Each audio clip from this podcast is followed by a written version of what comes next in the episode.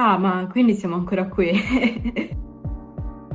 Ciao ragazzi, benvenuti su M Station e benvenuti soprattutto su Radio Frequenza Libera. Io sono Mani e anche oggi vi terrò compagnia col mio bel vicino su YouTube e con la mia voce molto calda, molto ok su, su Spotify e su www.frequenzalibera.it. Come state? Come avete passato questo fine settimana? Perché vi ricordo che l'ultimo appuntamento con M Station, soprattutto col concept M Salotto, è stato venerdì. Abbiamo parlato di musica, abbiamo parlato di reinventarsi eh, nella musica con Alessandro e concerti da divano. Soprattutto abbiamo fatto una piccola riflessione su quello che è il nostro stato d'animo in questo periodo un po' bizzarro. E oggi non sarò da sola, come vi ho detto, perché ci saranno tanti ospiti, alcuni che si ripresenteranno nelle settimane, altri che invece ci faranno compagnia sulla nostra pagina Instagram, chiocciola frequenza libera. Faremo delle dirette generalmente nel fine settimana con questi ospiti con i quali si parlerà di tutto ciò che riguarda l'internet culture e tutto ciò che riguarda la musica. Ma oggi non sarò da sola, come detto precedentemente, sarà con me un ragazzo che avete già sentito su Radio Frequenza Libera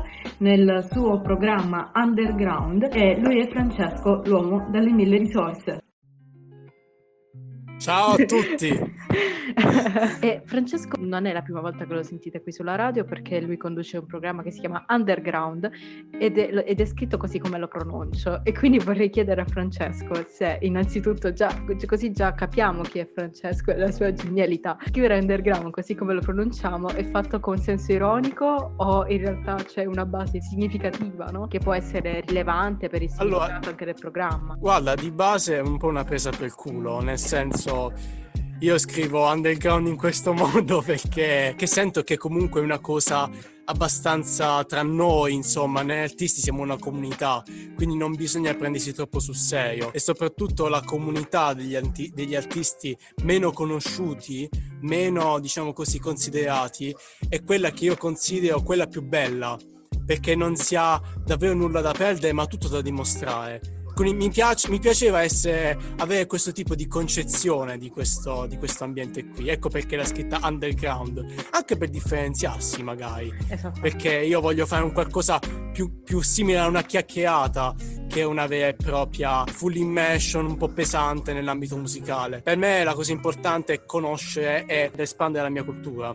Quindi ragazzi attenzione quando volete magari mettere l'hashtag di underground, se no fate la fine di Martina praticamente, che lo sbaglio ogni volta, però va bene perché è, under... anche quello underground. È underground anche lo stesso concetto underground. di underground, esatto. Però Francesco si occupa di musica, si occupa di artisti emergenti, ma se dovessimo diciamo trovare un, una cosa nella, nella, quale identificare Francesco è il teatro. Questa è la storia di Francesco, mi sento un po' Maria di Filippi, però eh, Francesco è molto legato al teatro e mi ha colpito molto il, fatto, il modo in cui fosse legato al teatro. Quindi adesso ti chiedo come è iniziato il tutto, qual è stata diciamo la scintilla che ha fatto accendere questo fuoco di passione nei confronti del teatro? È nato tutto per caso all'età di 15 anni, mi ricordo era il primo su- superiore, il primo liceo e mm, venne questo maestro di teatro in classe nostra che fece un po' da promozione diciamo a quello che era il suo corso e io me ne interessai subito. Chiese a tutta la classe di interpretare qualcosa, di giocare e io fui l'unico a buttarmi. Mi piace ricordarmi che in tutti quel silenzio tombale io avevo quell'esigenza di provare questo tipo di esperienza e mi buttai e interpretai la parte di un joypad praticamente. Diciamo che joypad Certo. del telecomando Wii, quindi esatto. diciamo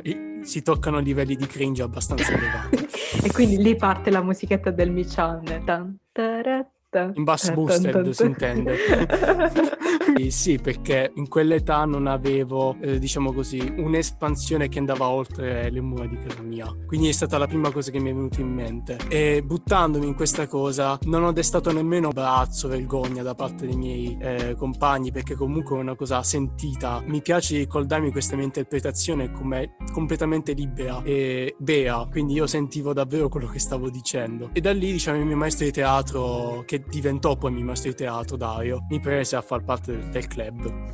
Mi, mi, chiese se volessi entrare nella compagnia Folletti e Folli di Ostuni e io il giorno dopo stavo già lì il palazzo delle prove è a, a qual- qualche metro da casa mia, 6-7 metri da casa mia, quindi praticamente attaccato mi, mi diessi lì e, e, da lì poi partì la magia. Quindi diciamo la situazione era un, un giovane Francesco quindicenne che non aveva molti amici, quindi non, non, non, c'era, non aveva molta socialità, possiamo dire così? No, non avevo nessuno praticamente. ok, e quindi che ha trovato la possibilità nel teatro di poter far vivere la propria socialità. Quindi se adesso magari ripensiamo un attimo al nostro periodo storico e quindi com'è difficile mettere in pratica la socialità se non attraverso questi modi come Zoom, eccetera. Diciamo che ci sembra anche un po' lontano dalla normalità pensare al teatro o pensare comunque ad altre occasioni di socialità. E adesso siamo, non dico un po' tutti dei kikomori, perché comunque diciamo ognuno fa le proprie cose, poi il kikomori comunque è spinto molto,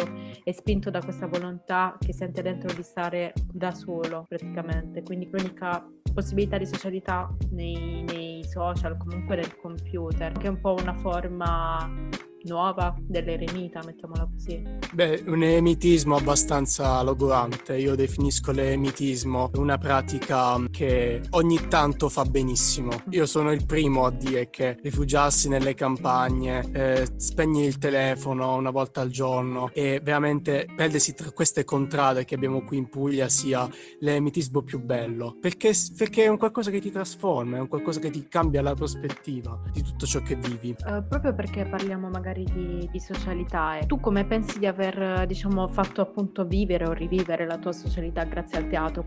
Sta, cosa c'è stato nel teatro che ti ha permesso di conoscere magari meglio te stesso e anche meglio gli altri? Allora, in primo luogo, nel teatro avevo la possibilità di conoscere me stesso interpretando personaggi che erano molto distanti da me o comunque non c'entravano n- nulla con la mia persona ma condividevano le mie stesse paure, le mie stesse problematiche. E il teatro mi ha insegnato ad aprirmi, ad aprirmi al mondo e quindi a non rimanere chiuso nella mia bolla. Perché dal punto di vista sociale i primi, diciamo così, amici che ho avuto sono stati proprio quelli del teatro, proprio quelle persone che, con cui condividevo questo ambiente magico, chiusi in una stanza ma in cui potevamo fare di tutto, a luci spente, eh, con la musica che ci travolgeva, con queste mani che non sapevi mai di che erano, che... Mh, mm, ti, ti, ti toccavano e, e, tu eri lì completamente fuori dal mondo con quelle persone e conoscevi più loro che non parlavano mai di loro ma parlavano tramite i loro personaggi, tramite i loro monologhi